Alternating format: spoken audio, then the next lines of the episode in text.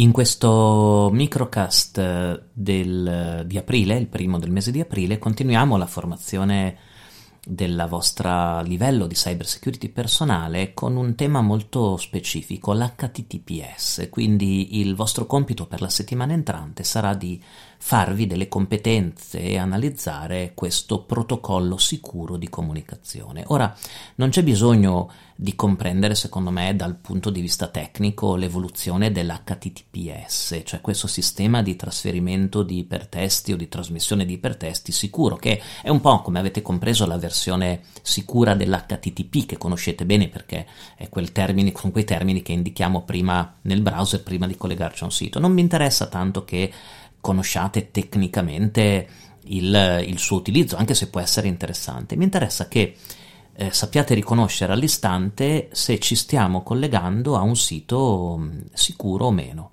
È vero che i browser di oggi ci aiutano, perché appare il simbolo di un lucchetto quando ci dice che siamo collegati a un sito HTTPS, oppure addirittura vi avverte il browser, vi dice ti stai collegando a un sito non sicuro quando nota che manca. Allora, per quale motivo? Perché effettivamente questo protocollo di trasmissione degli ipertesti basato sulla cifratura dei dati, tendenzialmente sulla crittografia dei dati, è obiettivamente sicuro.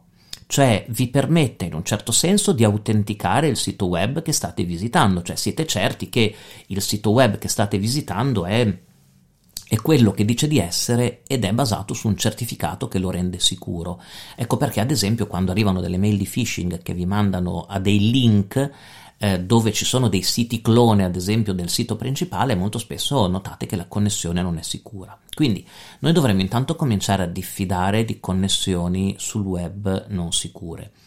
È anche un sistema che protegge la nostra privacy, perché protegge la riservatezza delle nostre comunicazioni, tanto che ci sono, ad esempio, dei programmi che ci costringono in un certo senso ad attivare una connessione HTTPS con quei siti che lo consentono.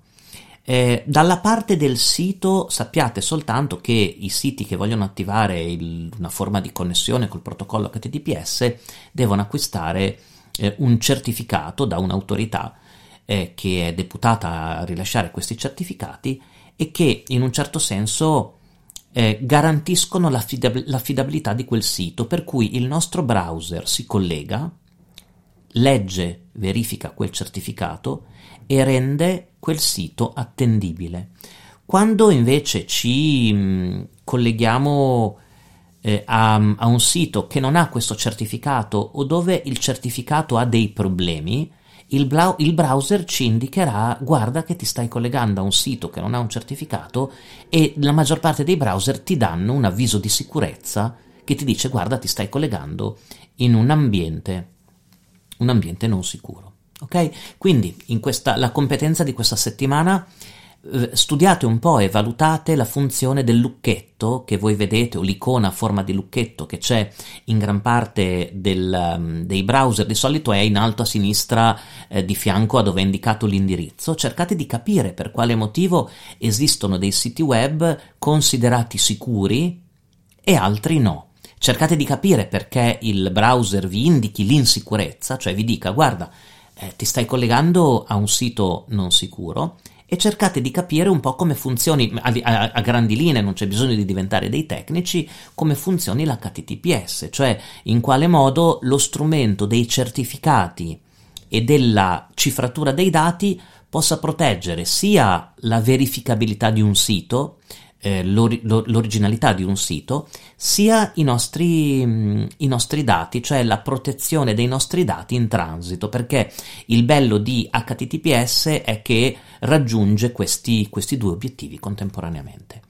E soprattutto dal punto di vista proprio di cyber security personale, ogni volta che il vostro browser vi dà un avviso e vi dice: guarda che ti stai collegando a un sito non sicuro, fermatevi e riflettete. Può essere un indirizzo che abbiamo inserito in maniera sbagliata, può essere un link correlato a una mail di phishing che ci vuole mandare in un sito non sicuro, o può essere anche il certificato scaduto, ad esempio, di un sito con cui noi ci relazioniamo. Allora può essere opportuno avvertire la controparte, no? Il sito, di aggiornare i certificati. Quindi compito del microcast di oggi era di incuriosirvi e di farvi iniziare a ad affrontare il tema dell'HTTPS, perché anche nell'attività quotidiana di verifica, di navigazione sul web e di verifica delle fonti è un tema assolutamente centrale. E noi ci sentiamo nel prossimo microcast.